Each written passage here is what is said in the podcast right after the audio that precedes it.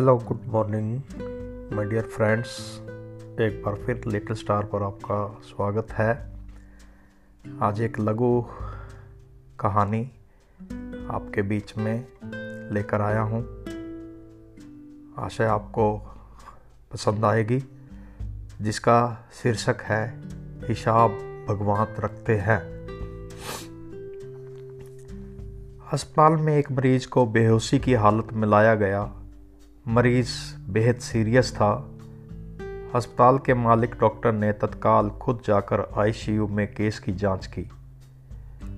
दो तीन घंटे के ऑपरेशन के बाद डॉक्टर बाहर आया और अपने स्टाफ को कहा कि इस व्यक्ति को किसी प्रकार की कमी या तकलीफ़ ना हो और उसे इलाज व दवा के पैसे न लेने के लिए भी कहा।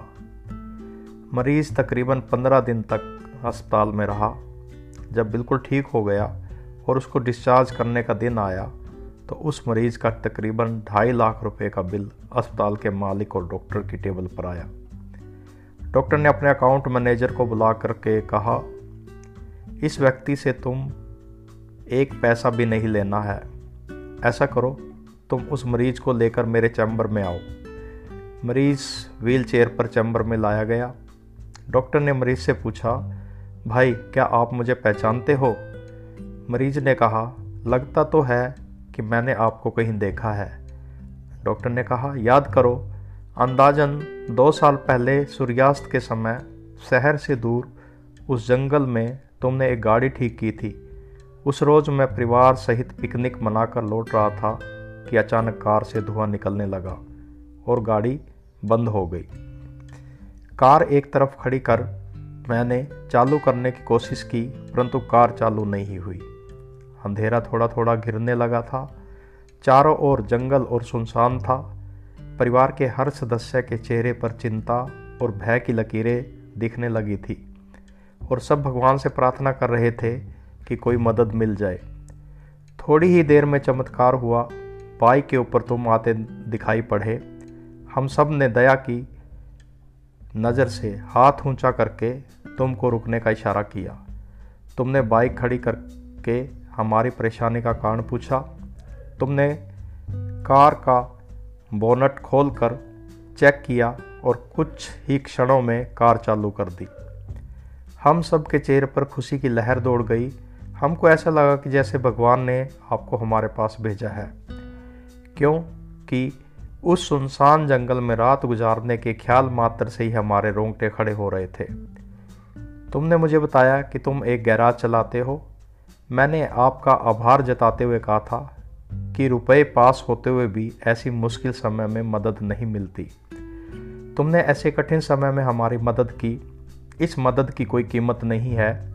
यह अमूल्य है, परंतु फिर भी मैं पूछना चाहता हूँ कि आपको कितने पैसे दूँ? उस समय तुमने मेरे आगे हाथ जोड़कर जो शब्द कहे थे, वह शब्द मेरे जीवन की प्रेरणा बन गए हैं। तुमने कहा था कि मेरा नियम और सिद्धांत है कि मैं मुश्किल में पड़े व्यक्ति की मदद के बदले कभी कुछ नहीं लेता। मेरी इस मजदूरी का हिसाब भगवान रखते हैं। उसी दिन मैंने सोचा कि जब एक सामान्य आय का व्यक्ति इस प्रकार के उच्च विचार रख सकता है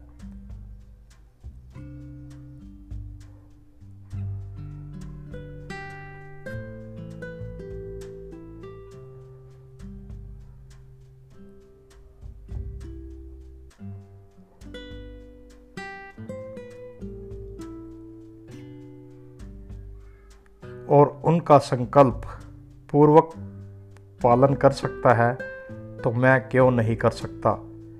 और मैंने भी अपने जीवन में यही संकल्प ले लिया है। दो साल हो गए, मुझे कभी कोई कमी नहीं पड़ी।